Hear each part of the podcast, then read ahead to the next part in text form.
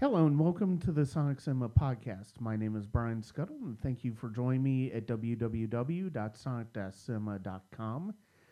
Today we're going to be uh, continuing our run through the 1999 movie year with a uh, horror action entry from uh, later in the year directed by Peter Hyams. It's called End of Days with Arnold Schwarzenegger. And to talk about it, I'm pleased to be joined by the uh the um I don't know the uh what, what editor in chief? Editor in chief I yeah I don't know why I didn't think of that. The uh, editor in chief of uh, Death Ensemble the Death Ensemble website who's been on the podcast before when we've uh, talked about horror movies and uh, he's going to be joining me on a couple of these and uh, please uh, welcome to the show, Phil Faso. Thank you very much for joining me again. Oh, Brian, it's my pleasure, and it was not my pleasure to watch End of Days again. Believe. yeah, well, I mean, you're the one who suggested these movies. To to so let me let me fair. let me say let me say that there were there were a a number of great movies to come out in 1999. Yes. The two we are talking about are not two of them well, and the first one we're talking about is uh, one that I I actually did not see in 1999, even though I was curious about it. Um, Peter Hyams' End of Days, which is a uh, which is basically it's it's one of these movies that's sort of played off of uh, millennium uh, paranoia and stuff like that about the end of the world and all that stuff. And really, so let me Good. No, go ahead. No, I was going to say. So let me let me talk about two things real quick. Number one, this is the last movie I went to see with my brother. Okay. And uh, that was 20 years ago. Yeah. I don't know why. I just remember I was at his house because I wasn't living at home at the time. Mm-hmm. I had already moved out. And my brother, for some reason, said, You want to go to the movies? And there was a new theater in Ronkonkoma, a new Regal Cinemas. So I'm like, Yeah, sure. So we went to see End of Days and uh, that is historic because that is the last movie I saw with my brother, and that was a full two decades ago.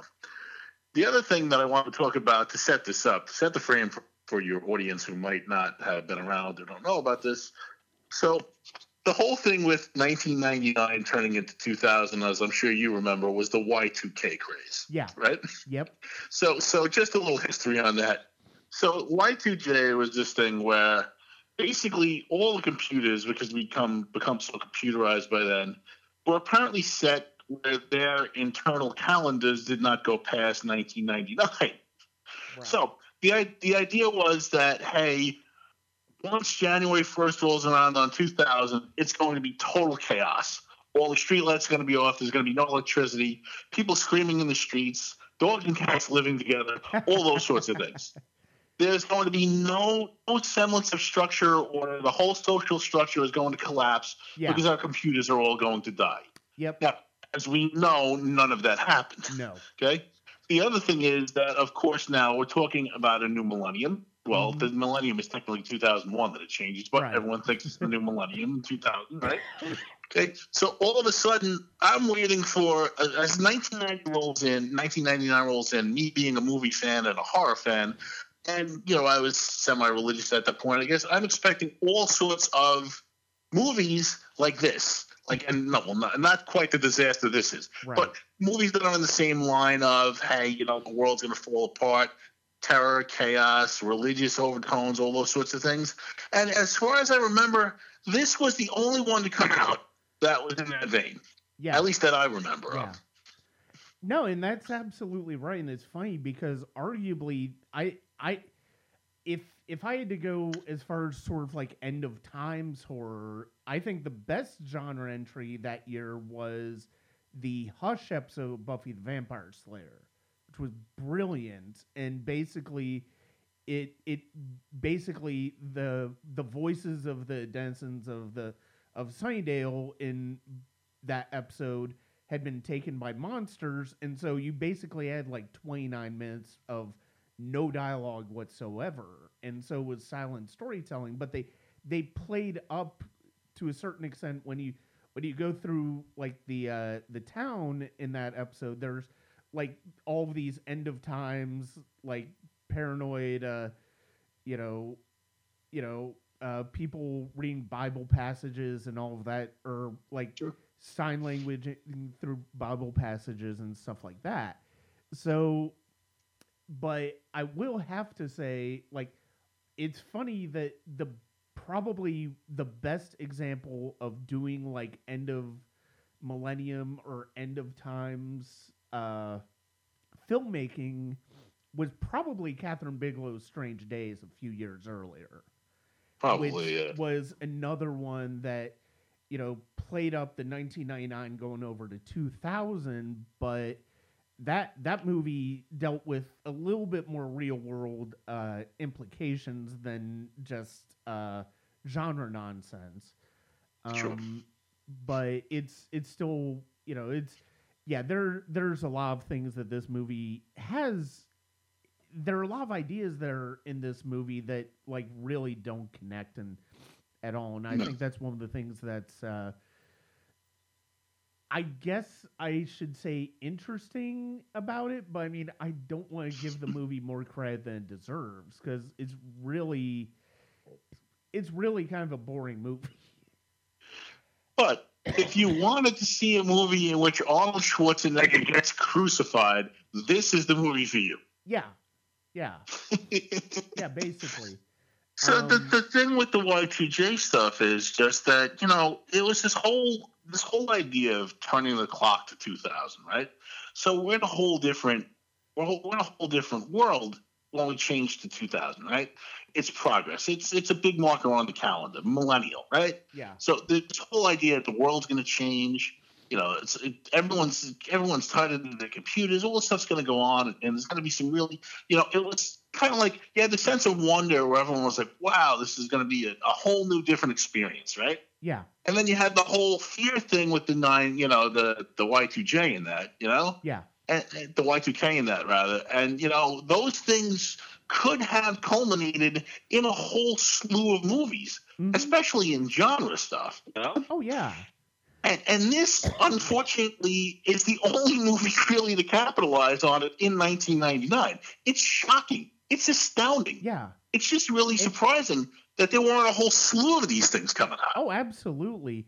And it breaks my heart when I was uh, reading on the trivia on IMDb when I, as I was uh, watching the movie that apparently uh, Universal approached Guillermo del Toro to do this at one point, but I think he was in the middle of doing something else, so he wasn't able to do it. And it's like, oh my god, we missed out on something that could have been actually really good. And I mean, imagine imagine how interesting it would have been, because you know what an interesting take that Del Toro has on everything, yeah, to get him to do a movie like this. You know, yeah, imagine how imagine how someone with that kind of creative force. Now, Peter Hyams two years earlier had made The Relic, which Mhm. I think is a, for me it's the perfect 1990s monster flick. Mhm. It throws you back to the 1950s with a monster running around and eating people and killing everyone. And, and there's some great stimulants and special effects there. So he's coming off that. He's coming off what I what I found. That's another one that I actually, actually have to see that one in the movies as well. So he's coming off a really top notch genre piece that's a lot of fun. You know, you have uh, you have some great stuff in that, great special effects, some good character actors. And then he gets here, and I'm like, what the hell am I watching? Well, and, and and that's the thing. Like, yeah, you mentioned Hyams, and yeah, I it's been a, it's been twenty plus years since I've seen the Relic, but yeah, I really liked the Relic when I saw it. And you know, he's also the director of 2010, which isn't no is not the Kubrick film, but is a damn good sequel to a masterpiece. And the fact that he was able to do that well with that material, it's like he's he you. The point is, he's a better filmmaker than Than this. than what we see here. And I, I have a feeling part of the problem, a huge part of this problem with this movie, it it lands on the screenplay, but it also lands on the fact that this is Arnold Schwarzenegger. And this was basically he had been away from movies for a couple of years at this point, even though he hadn't quite gone into politics.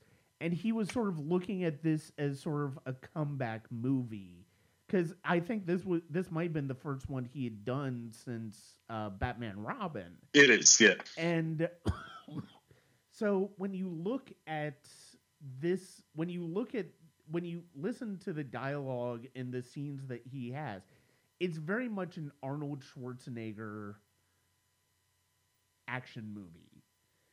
But it and it, that's that, that's the problem. Yeah. That's the problem. because Jericho Kane, his character, is supposed to be this deeply affected guy, right? Yeah. His wife and his wife and child died, right? He's at a moral he's at a moral, you know, crossroads. Mm-hmm. He's basically up on life. He's walking dead at this point, right? Yeah. He, he has nothing to live for. And of course, you know, you get the most cliche way of showing that. But he wakes up in his apartment. His apartment's filthy. It's a disaster and he throws a piece slice of pizza with some liquid into a blender. Like, okay, so I got, I got, I don't need to hit me over the head with this, you know. But that's that's how we're introduced to him. And of course, it's Schwarzenegger with some, you know, scruffy facial hair. Yeah. So yeah. you know, he's he's he's given up. But the problem is, if you put somebody talented, and I'm not saying Arnold Schwarzenegger isn't talented, but he does. But if you put a real actor in that role, let's say Hugh Dancy, for argument's sake, because Hugh Dancy was great in Hannibal. Uh, you know, it's greatly affected Will Graham. Yeah. If you put him in that role instead, you have a real flick on your hands. Mm-hmm. So the whole thing is you've tied this religious, you know, this religious and moral morass around Schwarzenegger, who's clearly not cut out for it at all. No, he's not. No. I mean, the thing is, it's so, and and that goes to the screenplay in general. And the screenplay is by Andrew Marlowe who before this had all, had written Air Force One. So Air Force One is a pretty good genre film, and then he had also created the uh, TV show Castle, the Nathan Fillion vehicle. So his his thing is more quote unquote real world pulp, you know, not gotcha. supernatural thrillers, you know, and this this is you know, you, you can't help but think of a little bit of Rosemary's Baby, but also I couldn't help but think of Da Vinci Code as well. You know, with this whole religious conspiratorial uh, storyline that really doesn't get fully explained until the one hour mark by Rod Steiger. And it's it's like I it's this this movie is just such and up until then it's it's it's an ugly movie to look at. It seems like it's an ugly movie to look at, which is weird because Hyams is a good director. He's a good cinematographer. He's one yeah, he does his own cinematography. Yeah. I'm I'm shocked that this is as ugly as it is. Yeah, and so this this movie's it's just such a mess, and it's like here's here's the thing, okay. If you and again, I'm a big fan of of that whole religious horror thing that was going on in the late 60s, early 70s. I, I told yeah. you on one of your other podcasts, The Omen is by far my favorite horror movie. You know? Mm-hmm. But with that, with Rosemary's Baby, I'm not a big fan of The Exorcist, but with those movies, it doesn't seem like the religion was just thrown in for the gags, right. you know? Here, like, like I really believe that Gregory Peck is trying to convince himself that he's not the stepfather to Satan's son, you know? Yeah. yeah and and again, like Rosemary, Rosemary, you, she's trying to convince herself that this cult, you know, she nothing's going wrong when the entire world's. But I'm buying into that. I'm buying into that. There is a cult out there who is living in this apartment building who has gotten Satan to seduce this woman to bring her, her his son to Earth. It is the most ridiculous thing in the world. If you told somebody in the street that, nobody would ever. That's, that's the stupidest thing in the world. But watching that movie I've bought in. It's convinced me yeah. through the performances, through the writing, you know, through through that. I mean, Max von Sydow is a great actor. He is totally convincing as Father Merrin. Yeah. You know, there's no way that he's not this haunted priest in that movie. You, you buy in. Schwarzenegger running around with Gabriel Byrne as quote unquote the man. And let's talk a little bit about Gabriel Byrne. Yeah. Okay. First off, a very, very fine character actor. Absolutely. Not in this movie. No. okay. So the first thing we see with once he becomes the devil, right? Because he, there's this whole thing where he's this. First off, he, there's this whole subplot at the beginning where he's this this rich guy that Arnold Schwarzenegger is supposed to protect because Arnold Schwarzenegger is a, a previous cop, right? Yeah. So you're setting up a banker. I guess you're trying to say at that point that you know money is the root of all evil, so the devil's Mhm. going to take over a banker, right? Right. Instead of taking over an innocent girl who's trapped into a bed and going to puke pea soup, you're going to make him into a banker. Okay, fine. He becomes this devil because the Satan swoops into him, right? And what is the first thing? So, so this is the millennial badass. This is the evil of all evil, right? Yeah. So, so what is the first thing we see him do? Some skate kid pisses him off, and he basically makes the kid roll out in front of a truck. So Yeah. Th- that's what the devil. So, so that's how the devil is going to use his power. This should be the most powerful force of evil on the face of the earth, and he just killed a skate kid for pissing him off. Right, Right, there. I'm like, what is going on here? Don't get me wrong. Gabriel Byrne does the best he can with what is, let's be honest, a shitty role Yeah. in this movie. Yeah. And the thing is, I will say, like, the there's a scene later on in the movie with Arnold and Gabriel Byrne where Gabriel Byrne is, you know, basically recalling to Arnold like the scene where his family died. That Yeah. it's got some interesting dialogue in it, and it's like it's one of the few scenes where it's like Gabriel Byrne feels somewhat invested in this movie. Like otherwise, he's just completely over the top and ridiculous in the movie. And yeah, he's a fantastic he's a fantastic character actor. I love him in Miller's Crossing. I I thought he was fantastic in Hereditary this past year.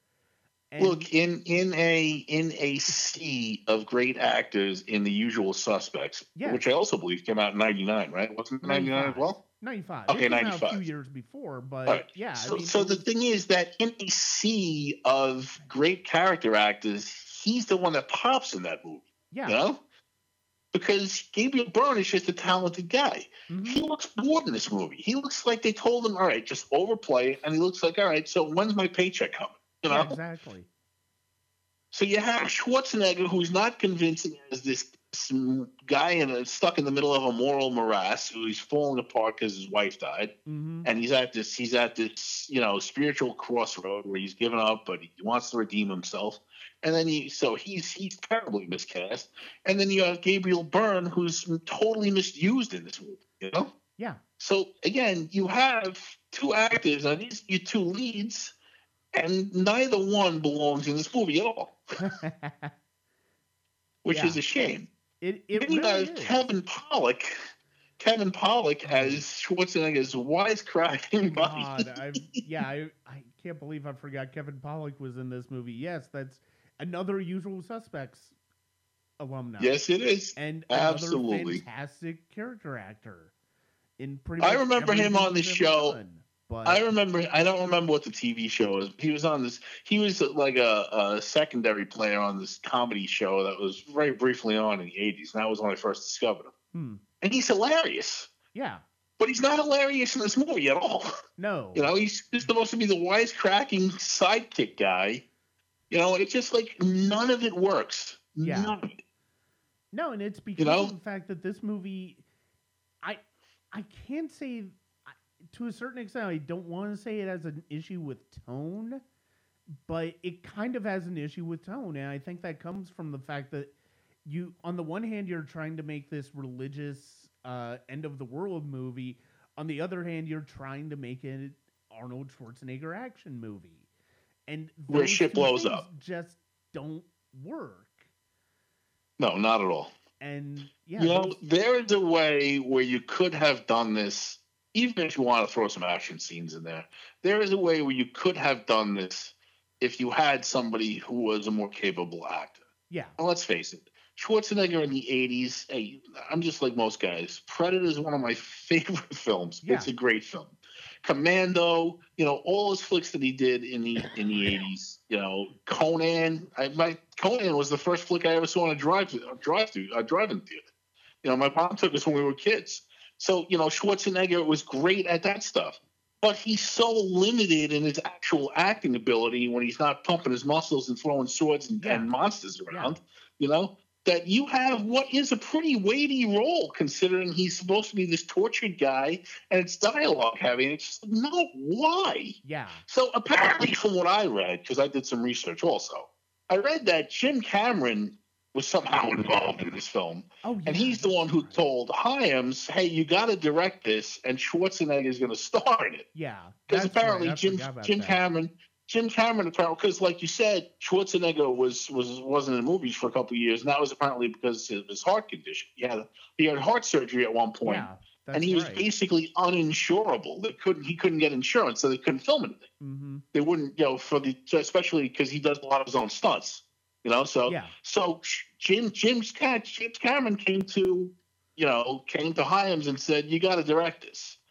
And I think that because you threw Hyams into a movie that wasn't his originally, yeah. and you're taking you're taking a script that's kind of a disaster, and he's stuck with Schwarzenegger, who's got limited talent. I just think that this thing was set up to fail before it even started. Yeah. Yeah, and, and then you get into some of the minutia of it. So I'm looking at like this. So there's this scene at the beginning, right, where you know they find this child. It's the whole sky and the stars ripping the sky and all that. It's yeah, she's mm-hmm. got to be born. It's her. So the nurse smuggles the baby out and brings it to some secret basement somewhere, right? Yeah. And there's the scene where she puts the baby down, and you look at it as crying, and it's a baby, right? Yeah she grabs a snake and is you know keeps cutting back between the baby's face and the long shot, and in the long shot, it's a fucking doll. Not only is it a doll, it's an obvious doll. It's like it's like Peter. Two years ago, you had Stan Winston creating like a photography you running around the fucking museum. and now, now we're looking at a baby doll, and oh my god, it's so bad, so yeah. obvious that this thing. And some of the other special effects, like the the bum who's got the sewn shut eyes. I mean, mm. it's just some of it is just so bad for a for a movie that really needed effects. They didn't they didn't splurge on the effects in this thing at all. It was awful well, and the, the and that's that's one of the baffling things about these big studio movies. Like this was a Universal production. Yeah, like, it was. This wasn't an indie film. This was a Universal movie, and it's like they, you know, they weren't they weren't hard up on you know they weren't hard up on ma- money at the time. Probably it's like so. How do you not you know how do you not make sure that this movie how how do you not treat this movie uh, because I I don't remember what else they would have had around the holidays this year that would have like sort of taken precedent about it. It's like and the thing is it's like the movie did okay. It's not like it, it didn't completely flop. I mean it wasn't also it also wasn't a huge hit either but it's it's one of those things where it's like, yeah, why are you if this is supposed to be a big deal for Arnold, why are you not trying to make this movie as top-notch quality as possible? Absolutely. I think that the studio like this you have to figure when a director makes a movie, he's got a cut that he's got to show the execs, right? Yeah. That means a bunch of execs were sitting around in a movie room watching the film project onto a wall or screen and saw that baby doll on that table and said to themselves, we can let that scene stay in. Sure, why not? Yeah. It's unbelievable. yeah. And the thing is, it's like this, this is it's got a decent hook. It's got an interesting premise. The problem is it's part of the problem is the the storytelling in the filmmaking because this movie moves from scene to scene pretty quickly, but it doesn't really explain anything. It really no. is not until Rod Steiger as a priest comes in to basically explain the entire story. Like we pick up sort of like what the basic idea is, but it's it's it, it's like oh we're not going to worry about exposition. We're just going to go from scene to scene to scene, and it's it's this movie was such a weird movie to watch. I just couldn't get over the fact I couldn't get over the fact at how wrong Schwarzenegger was for it.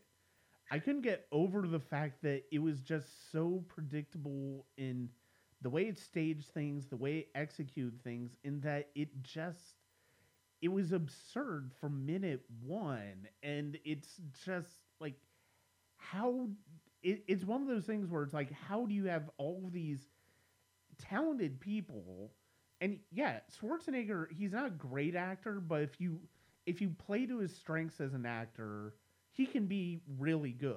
And the movies sure. you mentioned earlier predator terminator conan all of those are great examples of that.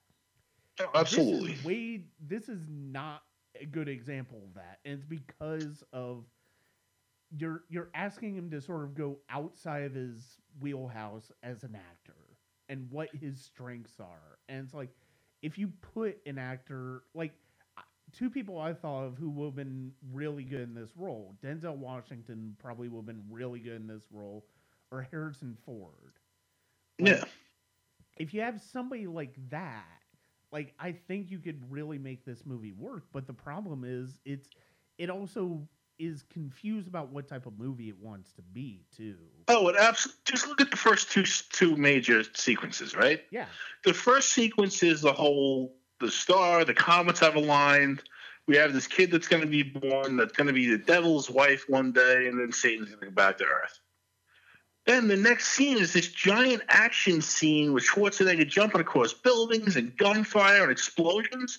Those two scenes just they don't go together. They smash into each other. Yeah, and that two totally different films. Yeah, and that chase scene at the start is, that you just explained was bonkers. Like I couldn't get over what I was watching. It's like, really? This is and the score by John Debney, who's a pretty good composer. He's done some good work. He sounds like he's aping the Terminator in that in that that sequence in that scene and in the movie in general. It's like oh, yeah, oh, absolutely. You, again, you don't know what type of movie you're supposed to be making. Um, no, and that's the problem. Yeah. Okay, so here's how they could have made this successful one way or the other. So if you want to make something in the vein of Rosemary's Baby and The Omen, and you want to go with the whole the devil is going to come to Earth, and we're all, I mean, that's a legitimately people have been scared of that for thousands of years. You know, yeah. you have the epic poems written about the devil coming to Earth. You know, whole I have a whole book somewhere. I don't remember what it is, but it's like 20, 25 short stories about the Faustian tale. Because mm-hmm. we're so obsessed with with the evil. And the evil as this just eternal thing that's going to come and it's going to it's creeping into our lives every day because we never know when when dad's going to get cancer or you know you're going to break up your relationship's going to break up what we never know when that stuff's coming. Right. Right? The evils in life are always there just like the hand of doom waiting over our head right Mm. So that, that's that's one thing, okay? And I totally get that. So if you want to go that route and make that type of movie, then and you, then I can justify the whole religious mumbo jumbo. I can justify a priest being hung from the ceiling. I can because just a few years, I think it was just a few years before this, you have The Exorcist three coming out, yeah. directed by uh, not William Friedkin, the guy who wrote it. I don't oh, remember his name. Right there you go, yeah. Paul uh. Yeah, that is a scary movie where the religion plays perfectly into the story. Yeah. So if you wanted to do that, there's precedent that works. Obviously, there's mm-hmm. plenty of it where you can say to yourself, "All right, I can see how this would work." Or if you just want to make a badass action flick and you want to see the devil, you know, on Earth, and you want to see Arnold Schwarzenegger, you know, sword dueling the guy, machine gun fights, you know, break out a Browning 50 caliber and blowing the devil away and this and that. That I could see. You could go that route too, and that would work. That would work to Schwarzenegger's strengths. Yeah. You could have made an action flick out of this. You didn't need. You could have cut out all the religious mumbo jumbo. You could have made an action flick out of this, and that also could have worked.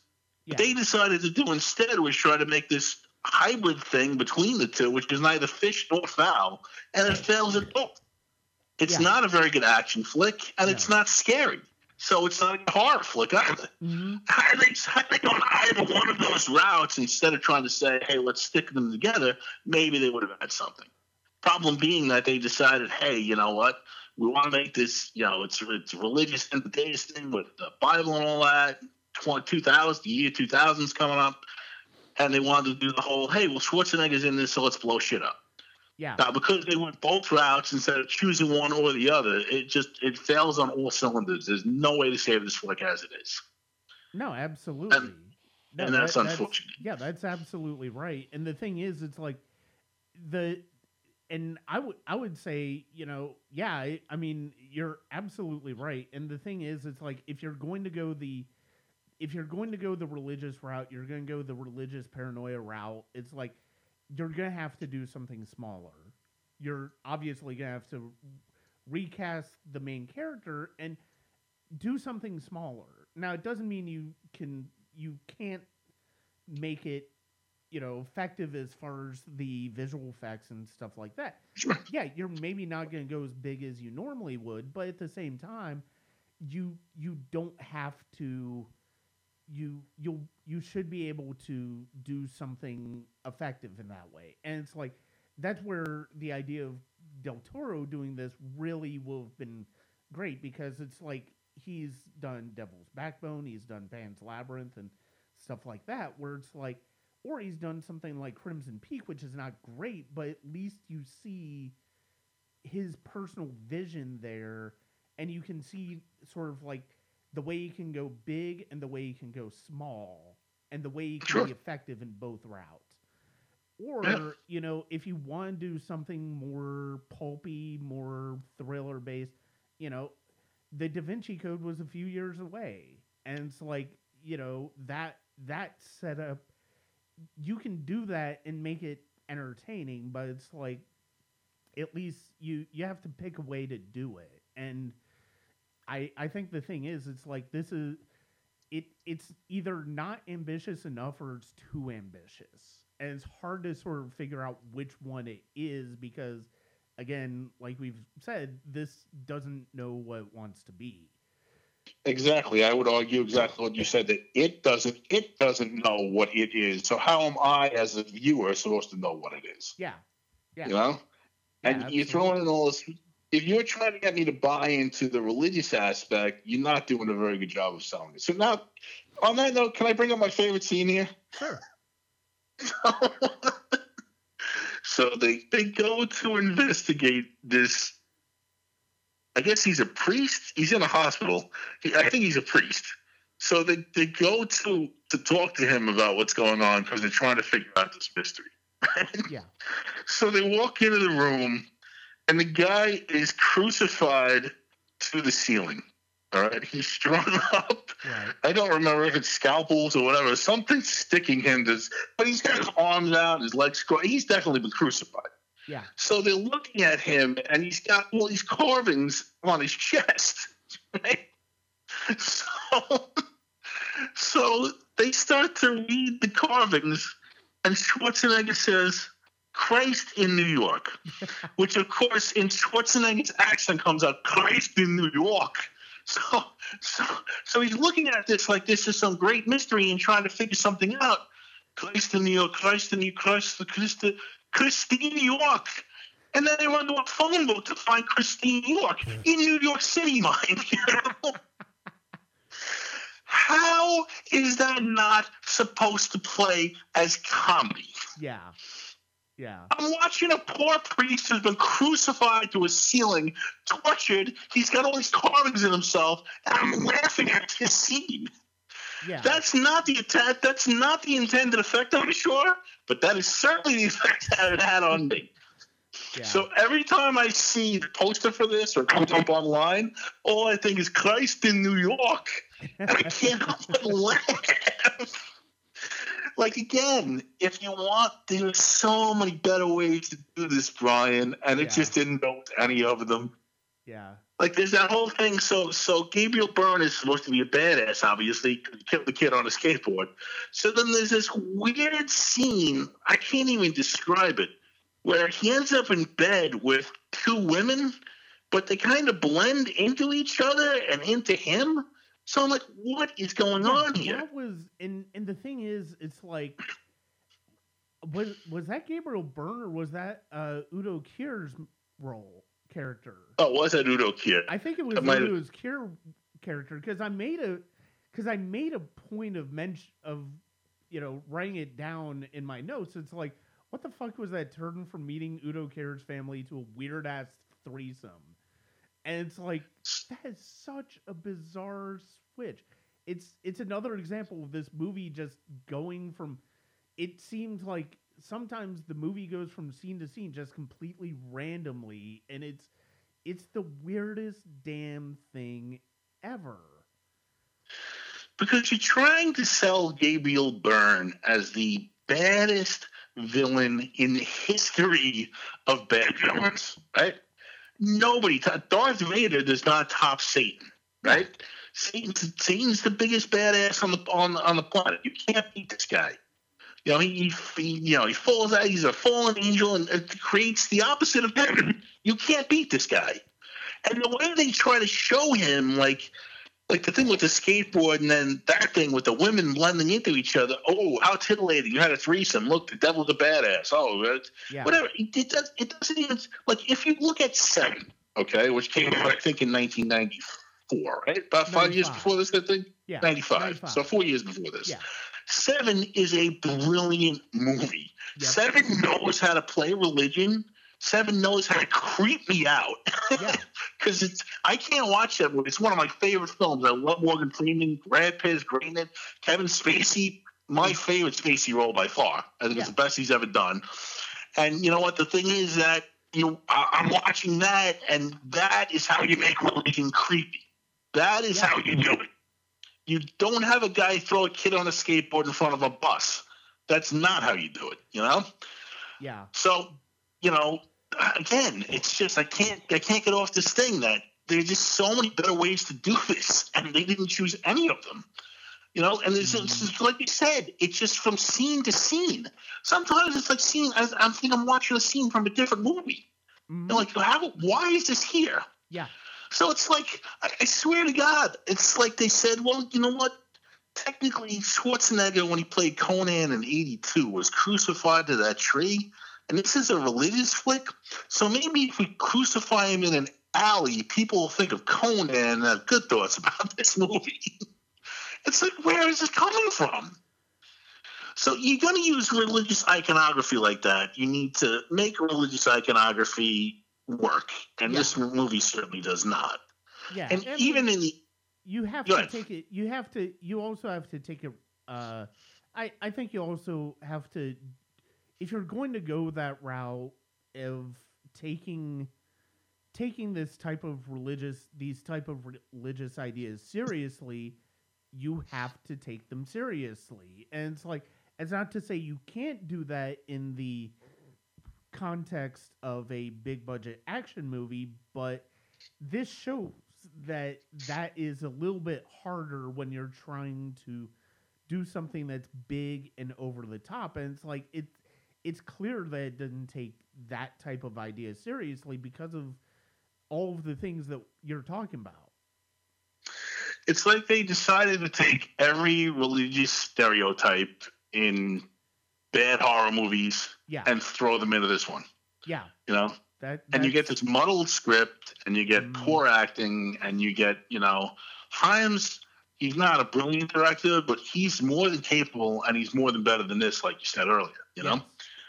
So, if we want to talk religious iconography, should we talk about the end? sure, we can. This this movie's idea, the end of the end of days. This movie's idea of showing us that Schwarzenegger's gone through his character arc, his character's you know character arc, you know he's grown, he's realized that there is some kind of redemption, and how to have them do that, but to martyr himself. Yeah. So Schwarzenegger in, I believe this is the first time since Terminator that a Schwarzenegger character has died on film. Yeah. So so what happened was, you know, he's got to save Christine York, and not only save Christine York, but save the world from the devil, mm-hmm. and he's going to impale himself on a sword. Yeah. Which, you know, again, the religious iconography is all over that. He's going to martyr himself. So Schwarzenegger died so that we could live. Right. That's the message I get at the end of this film. Yeah. Schwarzenegger has become basically a Christ figure in this movie at the end. Yeah. He has died to save us all. What do you think about that, Brian? Tell me what you I, think about that. I, so I, I will admit I I like the idea of I I did if you're going to go that way narratively speaking, I like the idea of him sacrificing himself at the end. You're absolutely right. It's completely martyr it's complete martyr, you know, self-sacrifice type choice. I like the choice in if you're going to do that in the screenplay, again, I like that choice.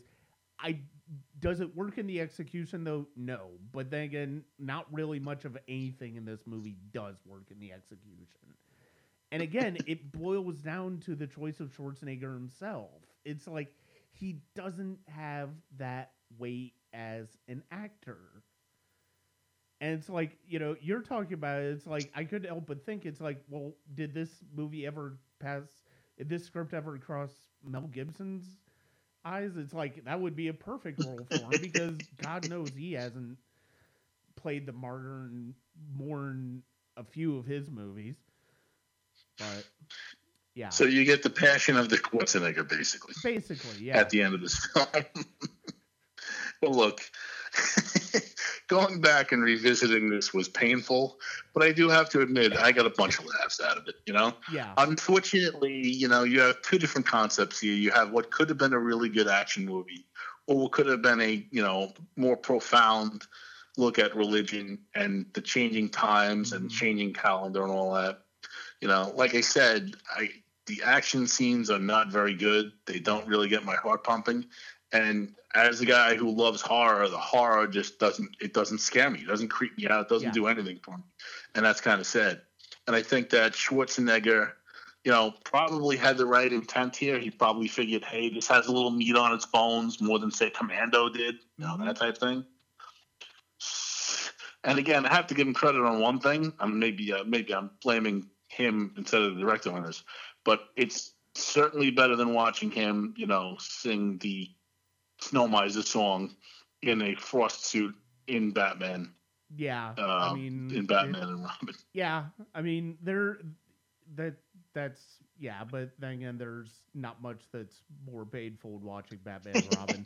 um, you know, there there are a lot of there. Lord knows there have been a lot of really bad. Like when comic book movies go bad, they go really bad, and that one is certainly one of the worst. But uh, yeah, I, I I do have to say it's like I I I have to give this props for I guess to a certain extent for having a little bit of ambition. I just wish it knew what it wanted to do a little bit more, a lot more. In fact, well, I'm I'm always I'm always willing to applaud something for trying something different. Yeah, I, I always am. Yeah, you know, Rob Zombie wants to remake Halloween. He did something different with the first half of it. I applaud that. Yeah. You know, you want to do something different in art. I always applaud that.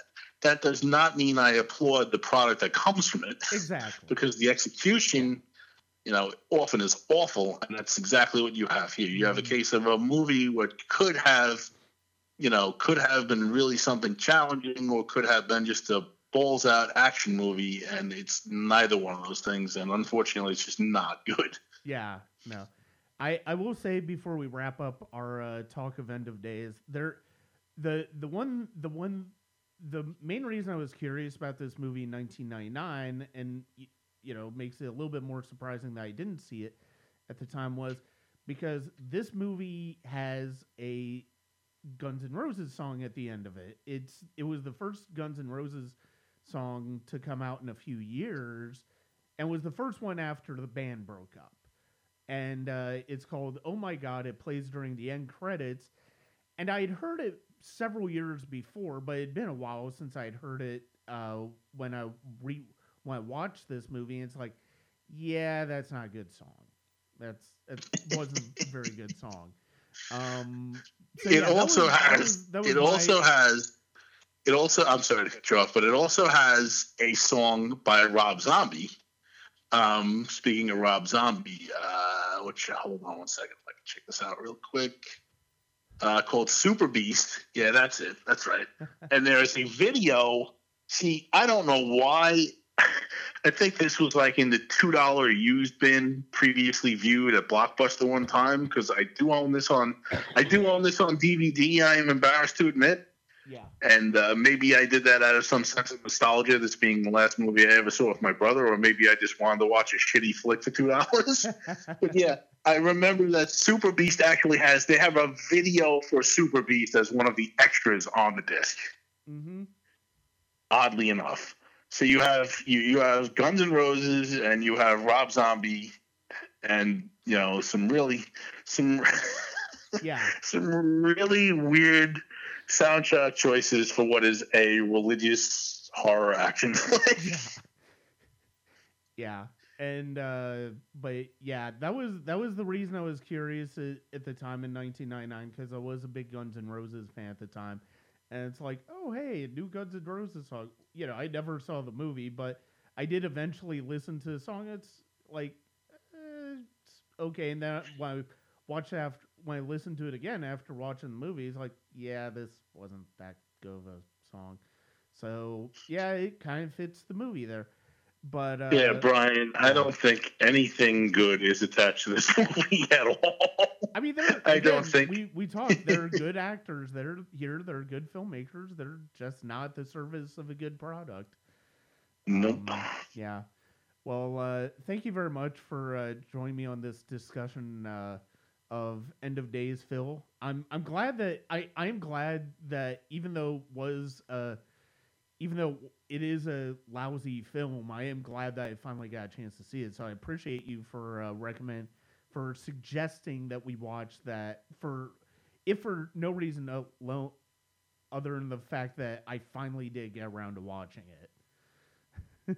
well, I'm I'm very I'm very I'm very sorry that I made you watch a really shitty movie for this discussion. Well, you know, I mean, it it happens. But hey, you know what? You know what? We could have done the Blair Witch thing if it weren't for my former friend Dave. And you know, everyone's talked about Blair Witch. How many people do you know that are going out of their way to talk about End of Days? Exactly. You know what? I'm gonna be talking about so many great films through 1999. You know what? There are some not so great films that you know they're they're worth discussing. And I mean, they're they're they're yeah, and I mean, yeah, Blair Witch. I mean, I'm gonna be talking about Blair Witch with other people. It's like I'm not too worried about that, but it's like End of Days. It's like when you mention this one and the other one that we're gonna do, it's like okay, I could get behind this because now I can finally, you know, see some of these movies, and then you know it'll be an interesting discussion to watch these for the first time and sort of like talk about those thoughts.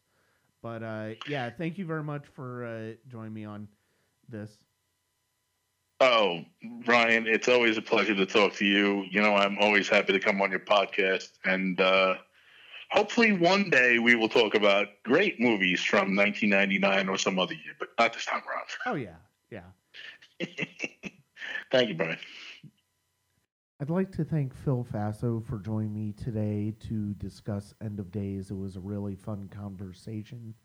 Uh, we'll be back with another class of 1999 horror movie uh, to discuss.